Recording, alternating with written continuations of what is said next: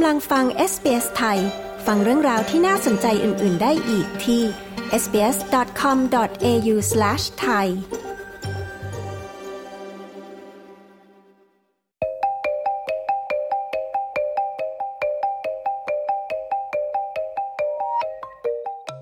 สถานการณ์ที่มีนักกิจกรรมทางการเมือง และนักโทษทางการเมืองเพิ่มขึ้น และอายุน้อยลงเรื่อยๆ ที่ประเทศไทยนะคะ ฟังอาจารย์ประวินชัชวานพงพันธ์นะคะ มองอนาคตผู้ลี้ภัย เพราะความเห็นต่างทางการเมืองที่ประเทศไทย การเป็นผู้ลี้ภัยอยู่ต่างประเทศสบายจริงหรือไม่ และปลอดภัยจริงหรือไม่ ดิฉันชลดากรมยินดี SBS ไทยรายงานค่ะ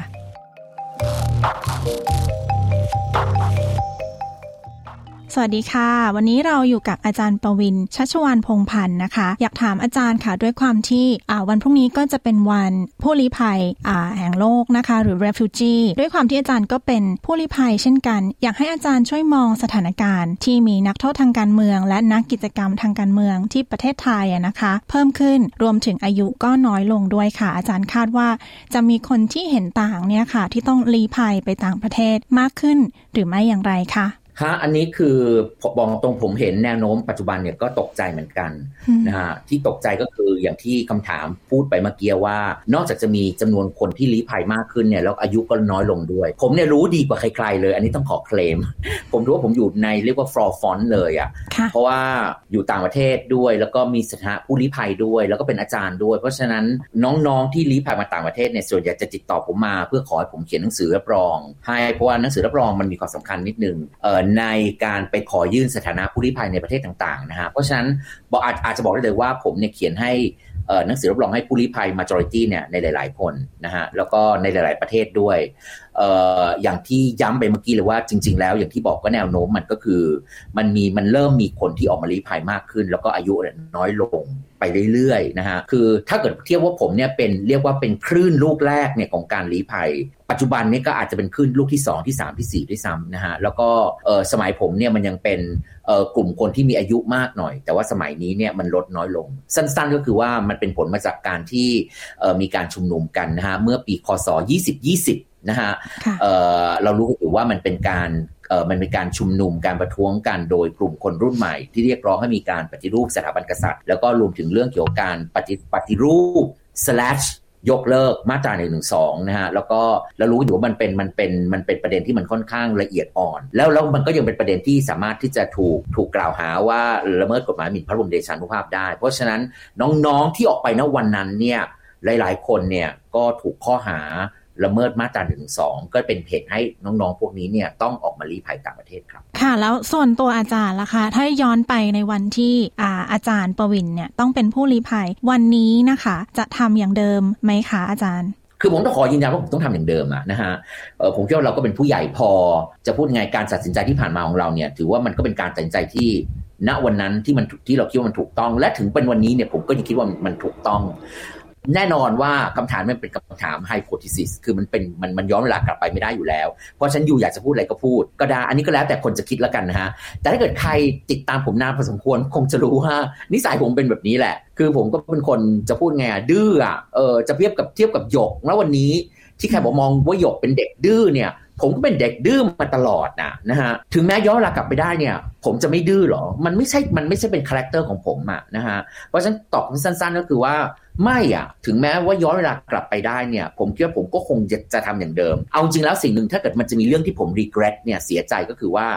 ผมคิดว่าผมทำไม่พอ ผมทำไม่พอด้วยซ้ำในช่วงที่ผ่านมา นะฮะเพราะว่าเมื่อเรามองดูเด็กที่ออกมาชุมนุมกันเมื่อปีคศ2020 รวมถึงสิ่งที่หยกกำลังทำวันนี้เนี่ยโอ้โหเด็กกลุ่มนี้เนี่ยรวมถึงหยกด้วยเนี่ยทำมากกว่ามากในจุดที่ผมทำมาในอดีต เพราะฉะนั้นเอาละอย่างที่บอกคืออาจจะถ้าอาจจะตำหนิตัวเองอาจจะตำหนิโดยที่ว่าตัวเองอาจจะยังแรงไม่พอ ค่ะ แล้วถ้าเกิดว่าอาจารย์มีโอกาสที่จะได้บอกกับนักกิจกรรม แล้วก็นักโทษทางการเมืองที่ประเทศไทยตอนนี้ค่ะ อาจารย์มีมีอะไรอยากจะบอกกับพวกเขาคะผมพูดอย่างนี้ดีกว่านะฮะซึ่งคำถามนี้ผมก็เป็นคำถามที่น่าสนใจนิดหนึ่งคือเราเราได้ยินเราได้ยินคนที่เยอะหยันนะฮะผู้ลี้ภัยต่างประเทศอย่างกรณีของผมเนี่ยทำเยอะหยันก็คือว่าอยู่จะพูดอะไรอยู่ก็พูดได้เพราะอยู่อยู่ต่างประเทศใช่ไหม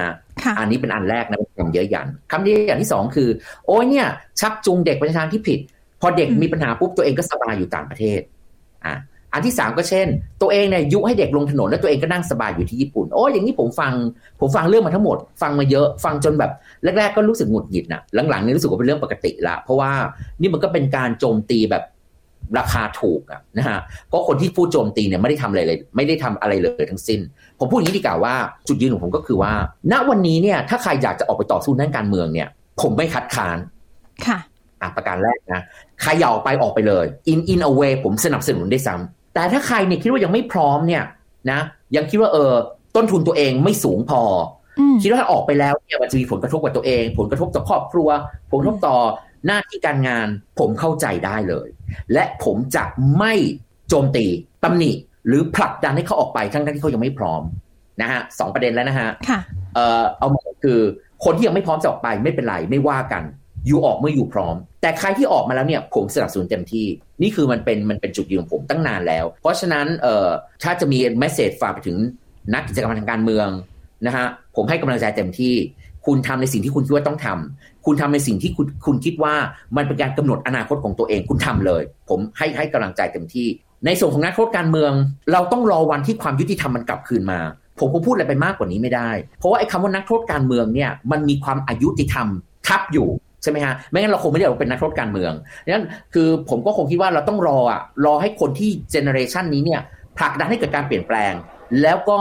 เพื่อการเปลี่ยนแปลงนั้นจะนำนำมาซึ่งการคืน ความอายุติธรรมให้กับคุณ ในส่วนของผมที่นั่งอยู่ที่ญี่ปุ่นเนี่ยนอกจากผมจะให้กำลังใจนะฮะให้เรียกว่า support ต่างๆ แล้ว อย่าลืมว่าผมก็มี project ส่วนตัวเป็นโปรเจกต์ advocacy เออเรียกว่าเป็น international advocacy ก็ได้ ซึ่งคนก็รู้ผมทำมาสักพักแล้วนะฮะในการเดินทางไปต่างประเทศต่างๆ ในการคุยกับรัฐบาลตะวันตก รัฐบาลประชาธิปไตยนะฮะในการคุยกับ NGO ภาคประชาสังคม หน่วยงานต่างๆเนี่ยเพื่อเขาเพื่อขอให้หน่วยงานเหล่านี้เนี่ยให้ความสนใจประเทศไทยมากขึ้นนะฮะให้แรงกดดัน กับประเทศไทยมากขึ้นให้มีการปล่อยตัวนักโทษการเมือง ผมก็ทำเท่าที่ผมจะทำได้ แต่กระบวนการนี้เนี่ยอยากจะบอกทุกคนว่ามันไม่ง่าย แต่ที่มันไม่ง่ายเนี่ยผมไม่เคย สิ้นหวังหรือกิมอัพนะ ผมยังทำต่อ และจริงๆแล้วเนี่ยดีไม่กี่เดือนผมจะกลับไปสหรัฐอเมริกาอีกด้วย แล้วเอาอีกนิดนึงคือผมเพิ่งกลับจากออสเตรเลีย แล้วผมก็ทำโปรเจกต์แบบนี้ที่ออสเตรเลียด้วยเช่นกันครับ ขอย้อนกลับมาในเรื่องที่อาจารย์บอกว่าบางคนเนี่ยจะมองว่าการที่มีสถานะเป็นผู้ลี้ภัยที่อยู่ต่างประเทศเนี่ยมาชักจูงเด็ก แต่ว่าตัวเองก็สบายอยู่ต่างประเทศถ้าเทียบกับที่ประเทศไทยเนี่ยค่ะ พออาจารย์มองแบบนี้เนี่ยแล้วอาจารย์คิดว่า จริง ๆ แล้วด้วยประสบการณ์อาจารย์เองเนี่ย อาจารย์คิดเห็นตรงนี้ยังไงบ้างคะคือผมคิดว่ามันอาจจะเป็นเอ่อเรียกว่ามุมมองที่ผิดนะ misperception เรื่องเกี่ยวกับการเป็นผู้ลี้ภัยต่างประเทศ ถ้าไม่จำเป็นผมไม่อยากให้ใครเป็นผู้ลี้ภัยเลย ผู้ลี้ภัยเนี่ยมันไม่มีอภิสิทธิ์อะไรเหลือเลยในในตัวคุณเอง ไม่มีอภิสิทธิ์อะไรทั้งสิ้นนะฮะอย่าพูดแต่การไปอยู่ต่างประเทศในฐานะเป็นในฐานะเป็นรัษฎรชั้นสองเลยเป็นผู้ลี้ภัยเนี่ยไม่รู้ชั้นอะไรต่อชั้นอะไรต่อชั้นอะไรก็ไม่รู้นะฮะในความเป็นผู้ลี้ภัยคือคุณเลือกไม่ได้ ถูกไหมคุณถึงต้องตกอยู่ในสถานะผู้ลี้ภัย เพราะฉะนั้นผมอยากจะบอกก่อนเลยว่า การเป็นผู้ลี้ภัยมันไม่ใช่ง่าย ไม่ใช่เรื่องสนุกเลย เอาล่ะกรณีผมอาจจะเป็นข้อยกเว้นนะเมื่อมองผู้ลี้ภัยไทยในต่างประเทศหลาย ๆ คนเนี่ยมันอาจจะไม่มีใครโชคดีเท่าผม เพราะอย่าลืมว่าตอนที่ผมตอนที่ผมการมาเป็นผู้ลี้ภัยเนี่ย ผมอยู่เมืองนอกแล้ว แล้วผมอยู่เมืองนอกมานานแล้วด้วย ผมไม่ใช่เพิ่งวิ่งหนีออกมาจากเมืองไทยหนีคดงคดีอะไรไม่ผมอยู่เมืองนอกมาตั้งนาน ผมมีหน้าที่การงานผมมีอาชีพ เพราะฉะนั้นการที่ผมตกไปสาผู้ลี้ภัยเนี่ยมันเลยทำมันเลยทำให้ ผมไม่ลำบากเท่ากับคนอื่น เพราะว่าผมมีงานรองรับ ผมมีสถานะในประเทศนี้แล้วใช่ไหมฮะ มันยังมีความยากในกรณีของผมเองก็ยังมีความยากลำบากความยากลำบากอย่างอื่น โดยโดยเฉพาะในช่วงแรกๆที่เป็นผู้ลี้ภัยในการเดินทางไปต่างประเทศเนี่ยนะฮะพอเขารู้ว่าเป็นผู้ลี้ภัยปุ๊บโอ้โหคำถามมันร้อยแปดพันเก้าเลย กว่าเขาจะให้เราเข้าประเทศเขากลัวว่าเราจะไปลี้ภัยประเทศเขาใช่ไหมฮะแล้วก็รวมถึงเรื่องเกี่ยวกับสิ่งท้าทายทางด้านกฎหมาย ยกตัวอย่างเช่น ถ้าเกิดในระหว่างที่ผมเดินทางต่างประเทศแล้วเกิดเรื่องอะไรกับผมเนี่ยโอ้มันมันมันซับซ้อนอะเพราะผมเป็นผู้ลี้ภัยในจุดนั้นนะฮะที่รัฐบาลญี่ปุ่นดูแล แต่ถ้าเกิดมันเกิดเรื่องกับผมเลสเซในประเทศอังกฤษหรือในประเทศฝรั่งเศสเนี่ยมันมันมันมันคอมพลีเคทกว่านั้น คือมันไม่มีอะไรง่ายอะสำหรับผู้ลี้ภัยอย่างที่บอกนะฮะอะตัดกรณีของผมไป ผู้ลี้ภัยรุ่นใหม่ๆที่มามันยังมีความยากลำบากอย่างอื่นอีกนะฮะความยากลำบากอย่างแรกคือหนึ่งคุณออกมาข้างนอกคุณต้องขอสาผู้ลี้ภัย ซึ่งมีความเสี่ยงว่าอยู่จะได้หรืออยู่ไม่ได้ด้วยซ้ำถ้าอยู่ได้อยู่โชคดี ถ้าอยู่ไม่ได้เนี่ยแล้วอะไรจะเกิดอะไรขึ้นจะเกิดอะไรขึ้นกับคุณต่อไปใครใครจะรู้ คุณจะต้องเดินทางไปไหน คุณต้องกลับบ้านหรือเปล่า ประการที่สองถึงแม้ว่าอยู่ได้สถานะผู้ลี้ภัยแล้วเนี่ยยูจะอยู่ยังไง อะไรคืออาชีพใหม่ของยูอะไรคือการเริ่มต้นใหม่ชีวิตต่างประเทศ ถ้าเกิดว่าคุณพูดภาษาอังกฤษไม่ดี หรือแย่กว่านั้นคุณไปอยู่ตกอยู่ในประเทศที่มันพูดภาษาที่สามเช่นญี่ปุ่น เช่นเกาหลีใต้ เช่นฝรั่งเศสนะฮะค่ะคุณจะคุณจะต้องเริ่มการใช้ภาษาใหม่ โอ้โหคือ การการปรับตัวกับสังคมใหม่ การหาเพื่อนใหม่ หาชุมชนใหม่ หางานที่มันเราสามารถเลี้ยงตัวเองได้ คือ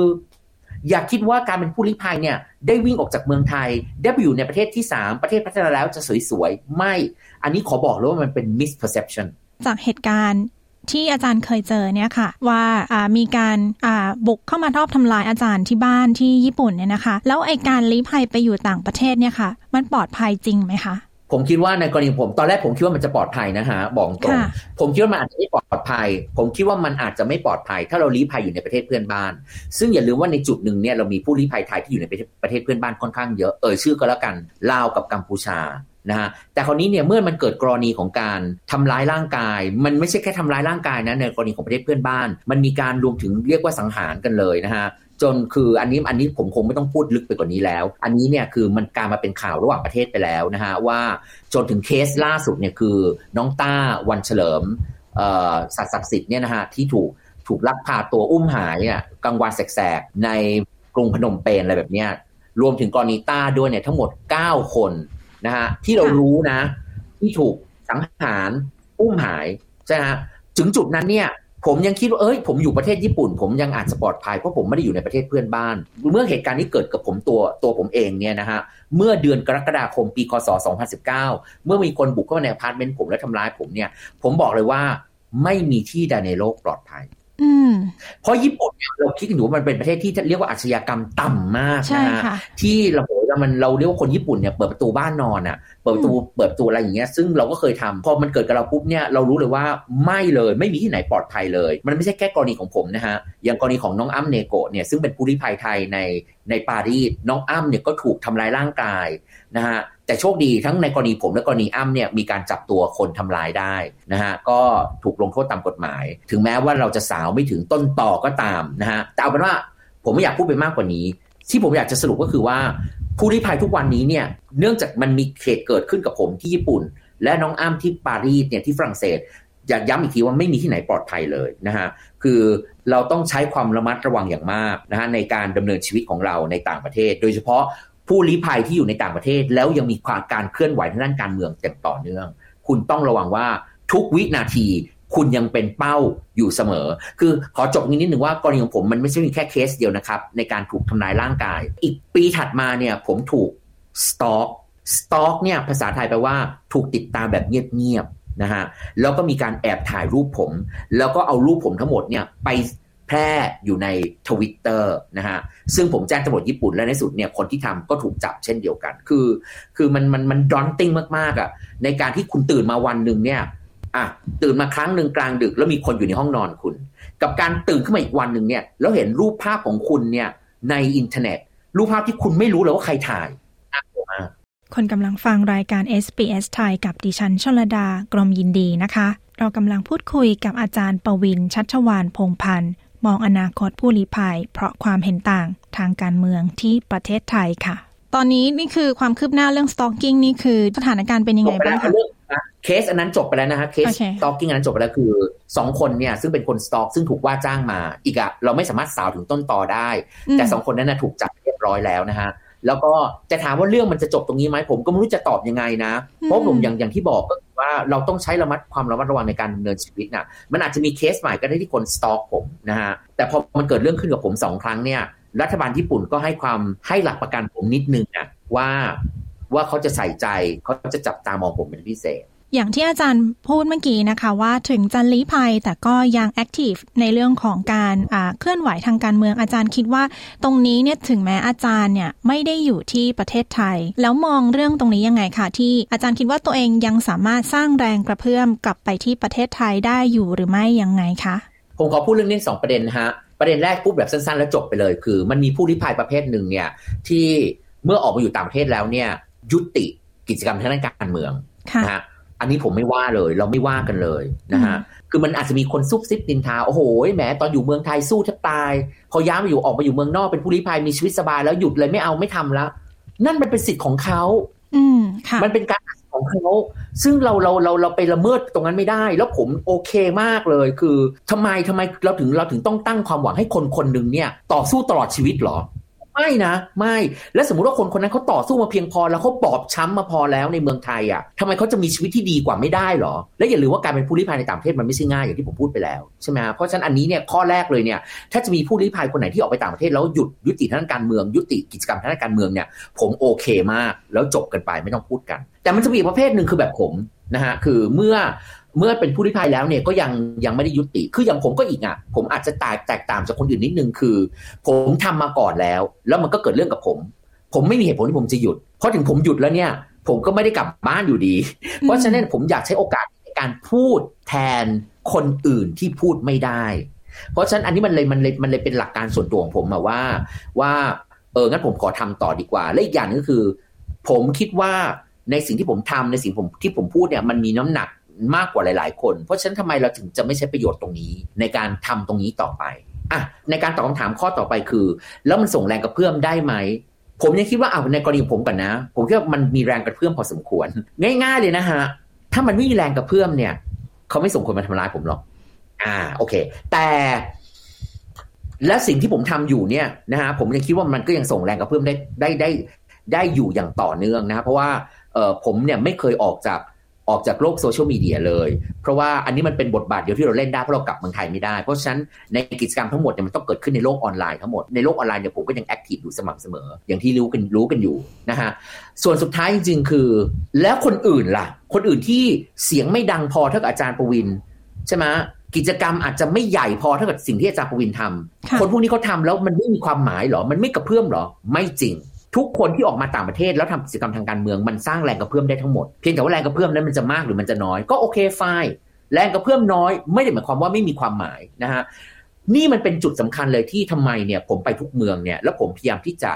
กระตุ้นให้เกิดชุมชนไทยในต่างประเทศ ถ้าใครตามผมมานานพอสมควรจะรู้ว่าทุกเมืองที่ผมไปในต่างประเทศเนี่ยผมอยากจะเจอคนไทยนะฮะ เอาละล่าสุดที่ผมไปออสเตรเลียที่ผมเพิ่งกลับเนี่ยผมไปทั้งหมด 4 เมืองแคนเบราบริสเบนเมลเบิร์นแล้วก็ซิดนีย์ผมเจอคนไทยทุกเมือง แล้วต้องบอกให้เลยว่าออสเตรเลียเป็นประเทศที่มันมหัศจรรย์มาก ที่ไม่ว่าผมไปทำผมไปเจอคนไทยในประเทศไหนๆก็ตามในโลกนี้สหรัฐอเมริกา อังกฤษนะฮะฝรั่งเศสเยอรมันไม่มีประเทศไหนเหมือนออสเตรเลีย ที่มีกลุ่มคนไทยแข็งขันมาก แล้วก็เป็นคนไทยรุ่นใหม่ คนไทยที่รู้เรื่องการเมืองดีมาก แล้วก็อยากจะช่วยเปลี่ยนแปลงสังคมไทย คนพวกนี้ก็มารวมตัวกัน แล้วผมก็ไปเจอมาอย่างที่เมลเบิร์นเนี่ยผมเจอ up ถึงเกือบ 200 คน ที่ซิดนีย์เนี่ยประมาณเกือบ 150 คนโอ้โหซึ่งผมประทับใจมาก คนพวกนี้ทำอะไรได้บ้างอ่าแรงกระเพื่อมมากน้อยแค่ไหน ง่าย ๆ เลยนะฮะเราช่วยส่งเสียงแทนคนไทยในในประเทศไทยนะฮะ การส่งเสียงเนี่ยคือส่งเสียงให้ชุมชนไทยในในออสเตรเลียรู้ ยังไม่พอยังเป็นการส่งเสียงให้รัฐบาลออสเตรเลียรู้ด้วย เพราะถ้ามันมีสิ่งใดก็ตามที่รัฐบาลออสเตรเลียสามารถช่วยได้ นี่คือจุดที่รัฐบาลออสเตรเลียต้องช่วย เรื่องต่อไปยังมีอีกนะฮะในการเรื่องเกี่ยวกับสื่อสารกับ local MP ของออสเตรเลียนะฮะให้ให้ MP ในในเขตของคุณเนี่ย เอาเรื่องเมืองไทยไปพูดในรัฐสภาออสเตรเลีย ซึ่งมันไปเกิดขึ้นในหลายประเทศ เราก็ทำแบบนี้ในเยอรมันในประเทศอังกฤษเช่นเดียวกันนะฮะหรือไม่ก็มีการจัดตั้งกลุ่มองค์กรเคลื่อนไหวทางด้านการเมืองในต่างประเทศในออสเตรเลีย แล้วก็ engage กับคนไทย เชิญชวนให้คนไทยเนี่ยจัดงานสัมมนา มาแลกเปลี่ยนความคิดเห็นกัน encourage ให้พวกนี้เขียนบทความทางด้านการเมืองด้านวิชาการอะไรคือมันทำอะไรได้เยอะแยะมาก ถึงบอกว่าโดยสรุปแล้วเนี่ยแรงกระเพื่อมมันมันเกิดขึ้นได้ตลอดเวลา แล้วมันไม่ใช่จำเป็นต้องเกิดขึ้นจากผู้ลี้ภัยด้วย มันอาจจะเกิดขึ้นจากชุมชนไทยในต่างประเทศ ธรรมดาธรรมดานี่แหละนะฮะเราสามารถมีส่วนในการสร้างความเปลี่ยนแปลงในเมืองไทยได้ แม้ว่าเราอยู่ต่างประเทศ ค่ะด้วยความที่อาจารย์บอกว่ามาเจอคนที่ใช้คำอย่างนี้ดีกว่าว่าคนที่เห็นด้วยหรือว่ามองไปมองเรื่องของการเมืองไปในทิศทางเดียวกับอาจารย์เนี่ยแล้วเคยเจอคนที่เขาคัดค้านไหมคะ ในเวลาที่แทบจะไม่มีเลยอ๋อโอเคแทบจะไม่มีเลยแรกๆเนี่ยบอกตรงว่ามีไอ้คำว่าแรกๆของผมเนี่ยโหอย่าลืมว่าผมเนี่ยออกมาทำอันนี้สิบกว่าปีละแรกๆเนี่ยนะฮะคือผมไม่อยากใช้คำบางคำอะ แต่ใช้ขอใช้คำครั้งเดียวเพื่อจะได้รู้ว่าผมหมายถึงอะไรคือสลิมอะนะฮะแต่ผมไม่ค่อยอยากใช้คำนี้ เพราะผมไม่อยากไปลดค่าลดทอนใครจากเป็นว่าผมเจอกลุ่มคนพวกนี้แรก ๆ เนี่ยเออคือมันมีการมันมีการออกมาคัดค้านเราเหมือนกันนะฮะแต่แต่ผมก็ไม่เคยโดนแบบแบบเดินอยู่ริมถนนแล้วก็มีคนแบบว่ามาคัดค้านผมไม่เคยอะที่เคยเจอมาในอดีตก็คือเจอผ่านงานวิชาการ เช่นเรากำลังบรรยายอยู่ แล้วก็มีคนลุกขึ้นยืนด่าเราอะไรแบบนี้เกิดแต่เกิดขึ้นในประเทศเดียวนะ คือในสหรัฐอเมริกานะฮะ เออแล้วเกิดขึ้นในมหาลัยชั้นนำของของโลกด้วยนะฮะที่เหลือเนี่ยไม่มีอะเรา fast forward นะฮะ fast forward มาในช่วงตั้งแต่หลังการทำการประท้วงเมื่อปีคศ2020 ตั้งแต่ตรงนั้นมาผมเรียกว่าแทบจะไม่มีคนกลุ่มนั้นเหลืออีกเลยในโลก แปลกใจมาก คือณวันนี้เนี่ย ไม่ว่าผมไปพูดไหนเนี่ย มีแต่คนที่แบบว่าอย่าอย่าบอกว่าเห็นด้วยกับผมเลยเพ ราะถ้าเกิดบอกเห็นด้วยกับผมนะก็ผมเอาตัวเองไปตั้งไว้ตรงกลางผมก็เห็นด้วยกับการเปลี่ยนแปลงในเมืองไทยดีกว่า ค่ะนะฮะซึ่งผมบอกว่ามีประมาณ 99.99 ซึ่งอันนี้มันเป็นอะไรที่แบบผูแบบผมตื้นตันมากนะ ตลกมากกว่านั้นน่ะคือ คือคนพวกนี้มันไม่ใช่เห็น คนพวกนี้เขาไม่ได้เห็นผมแค่เป็นเหมือนกับ ผู้นำทางด้านจิตวิญญาณอะไรของเขาอะซึ่งผมก็ผมก็บอกตรงผมก็รู้สึกประทับใจอะแล้วก็รู้สึกเป็นเกียรติอย่างยิ่งที่เขามองผมเป็นแบบนี้ แต่คือบางคนก็มองผมเป็นเซเลบริตี้อะคืออันนี้อันนี้ต้องแอบมีติดตลกนิดนึงนะฮะคือยกอย่างเช่น ในระหว่างที่ผมเดินอยู่ในไทยทาวน์อะในช่วงสองอาทิตย์ที่ผ่านมาซิดนีย์เรียกว่าเรียกว่าแทบจะทุก corner ทุกมุมถนนต้องมันต้องมีเด็กมาทักผมอะแล้วก็ทัก say hello แล้ว nice say nice thing พูดถึงแต่เรื่องดีๆ ขอบคุณเราถ่ายรูปกับเรา เออ as if ว่าเราไม่ใช่เป็นนักวิชาการเป็นเซเลบริตี้คือมันก็มีความเขินนิดนึงนะ แต่แต่ทั้งนี้งั้นเนี่ยมันเป็นความภูมิใจและถือว่าเป็นเกียรติอย่างมาก ที่ถ้าเราจะการมาเป็นไอคอนหรอคำนั้นอาจจะดูว่าอวดตัวเองเกินไป เอาแล้วเป็นเป็นเป็นเป็นคนคนหนึ่งที่คนรุ่นใหม่เนี่ย look up to ผมภูมิใจและเป็นเกียรติมาก แต่ว่าคำตอบนี้ก็คือว่า yes ในหลาย ๆ ช่วงสองสามปีที่ผ่านมามันแทบจะไม่มีคนเห็น ไม่มีคนไม่เห็นด้วยกับผมเลย แทบจะไม่มีอีกเลย ถ้าสามารถกลับประเทศไทยได้ล่ะคะอาจารย์จะกลับไหมคะ อันนี้ผมก็มีคนถามผมเยอะแยะมากนะฮะแม้แต่ในการพูดครั้งสุดท้ายที่ซิดนีย์ก็มีคนถามคำถามนี้ คือต้องตอบอีกอะว่าอันนี้ไม่ใช่เป็นการตอบแบบองุ่นเปรี้ยวนะ เช่นโอ้ยพอรู้ตัวเองกลับไม่ได้อะสิเลยตอบแบบนี้ no ผมพูดมาอย่างนี้ตั้งแต่ day one ตั้งแต่วันวันที่วันที่ผมยังกลับบ้านได้ด้วย ว่าถึงผมกลับบ้านได้เนี่ย ผมคิดว่าเมืองไทยมันไม่ใช่บ้านผมแล้ว ใส่ที่เมืองไทยมันไม่ใช่บ้านผมเนี่ยเพราะว่าผมออกมาอยู่ต่างประเทศตั้งแต่ปีคศ1995 บางคนยังไม่เกิดเลยด้วยซ้ำผมอยู่เมืองนอกเนี่ยอีก2ปีจะครบ30ปี คือคือผมไม่ชินแล้วเนี่ยกับกับเมืองไทยคือหวังว่าหวังว่าคงเข้าใจนะ คือคนที่อยู่เมืองนอกนานๆเนี่ยก็คือ แล้วก็ผมมีอาชีพอยู่เมืองนอกคือ ผมคิดว่าทั้งเรื่องเกี่ยวกับ attitude ทัศนคตินะฮะเรื่องเกี่ยวกับรสนิยมการใช้ชีวิตของผมเนี่ยมันเปลี่ยนไปแล้ว คือถึงถึงเรียกว่ากลับไปได้เนี่ยมันก็คงจะไม่ฟิตกับกับสิ่งที่มันเปลี่ยนไปแล้วของผมนะฮะประการแรกประการที่สองเนี่ย ผมยังคิดว่าถึงแม้ว่ากลับไปได้เนี่ย สังคมไทยมันมันสงครามมันจะอยู่มันจะถึงจุดที่มันเปลี่ยนทั้งหมดเลยเหรอ ผมยังไม่เชื่อ มันอาจจะเปลี่ยนอะไรบางอย่าง ถึงจุดที่ผมกลับไปได้ แต่มันอาจจะมีอะไรหลายอย่างที่มันยังไม่เปลี่ยน แล้วผมคิดผมเป็นคนหงุดหงิดง่ายอะ่ะคือโดยเฉพาะสิ่งที่เราคุ้นเคยกับในประเทศตะวันตก ประเทศที่มันพัฒนาแล้วนะฮะแล้วต้องกลับไปอยู่ในสังคมแบบนั้นที่มันยังไม่เปลี่ยนเอาพูดง่ายเลย เช่น เราซื้อของอยู่แล้วมีคนมารัดคิวเราอย่างเงี้ยจะซื้อญี่ปุ่นมันไม่เป็นน่ะ คือถ้ามันเกิดเงี้ยผมเนี่ยผมงุดหงิดทันทีอะ แล้วผมจะต้องวีนะ แล้วผมไม่อยากให้ตัวเองตกอยู่ในสภาพแบบนั้นนะเป็นคนขี้วีอะไรแบบนี้ไม่เอาอะ อันที่สาม อันนี้สำคัญที่สุด กลับได้หรือไม่ได้เนี่ย จะพูดยังไงอะ ผมควรมีสิทธิ์ที่จะกลับ อันนี้ไม่เกี่ยวกับได้หรือไม่ได้นะ ผมควรจะมีสิทธิ์ที่จะ เพราะมันเป็นความชอบธรรมของผม เพราะประเทศไทยเป็นประเทศเกิดของผม และทุกวันนี้ผมยังเชื่อมั่นอย่างร้อยเปอร์เซนว่าผมไม่ได้ทำผิดอะไรเลยทำไมผมถึงไม่มีสิทธิ์กลับบ้าน เพราะฉะนั้นไอ้คำถามว่ามีสิทธิ์กลับกลับได้ไหมไม่ได้มันกลายมาเป็นสิ่งที่มัน irrelevant ไปละเพราะว่าในความจริงแล้วเนี่ย ผู้ลี้ภัยทุกคนมีความชอบธรรมในการกลับบ้าน เพียงแต่เขาเนี่ยถูกไม่ให้กลับเท่านั้นเองครับ แล้วส่วนตัวอาจารย์คิดถึงประเทศไทยไหมคะ แน่นอนแน่นอนเพราะว่าเราก็ยังมีครอบครัวอยู่ที่เมืองไทยเอ่อมีผมคนเดียวนั้นที่ออกมาอยู่ต่างประเทศนะฮะผมก็ยังมีคุณแม่อยู่ แล้วก็มีเอ่อพี่น้องทุกคนถึงแม้ว่าคนพวกนี้เขาจะเดินทางมาเยี่ยมผมก็เหอะนะฮะแต่เราก็ไม่ได้เจอกันบ่อยใช่ไหมเขาก็มีหน้าที่การงานกัน เขาก็มาหาผมไม่ได้บ่อย ถึงแม้มันจะมีเฟซไทม์เนี่ยนะฮะมันก็มันก็ไม่เหมือนกับเจอตัวจริงเพราะฉะนั้นเราก็ยังคิดถึงอะคิดถึงคนในครอบครัว คิดถึงบรรยากาศเมืองไทย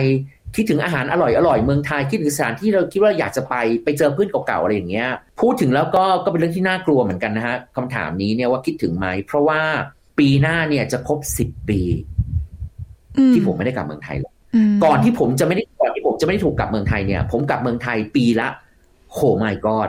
ในจุดหนึ่งผมกลับเมืองไทยทุกเดือนเพราะมีงาน ค่ะ และซัดเดลี่เนี่ยผมก็ไม่ได้กลับอีกเลย ปีนี้ปีที่เก้า คือแน่นอนมันมันก็เป็นความคิดถึงแบบหนึ่งอะแล้วก็อย่างที่บอกคือ การเราไม่ได้กลับมันก็โดนทำโดยโดยโดนถูกกระทำแบบไม่ชอบทำอะไรอย่างเงี้ยนะฮะเพราะฉะนั้นเออก็ yes บอกตรงๆ แล้วคิดถึงเมืองไทย โอเคค่ะ ยังไงวันนี้ขอบคุณอาจารย์ปวินมากนะคะ ที่ให้สัมภาษณ์กับ SBS ไทยค่ะ ยินดีมากๆครับ ค่ะ สวัสดีค่ะ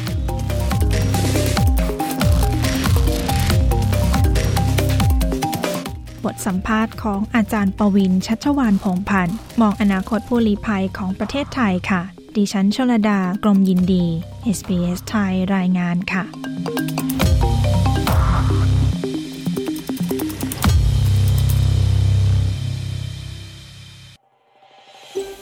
ต้องการฟังเรื่องราวน่าสนใจแบบนี้อีกใช่ไหม ฟังได้ทาง Apple Podcast Google Podcast Spotify หรือที่อื่น ๆ ที่คุณฟัง podcast ของคุณ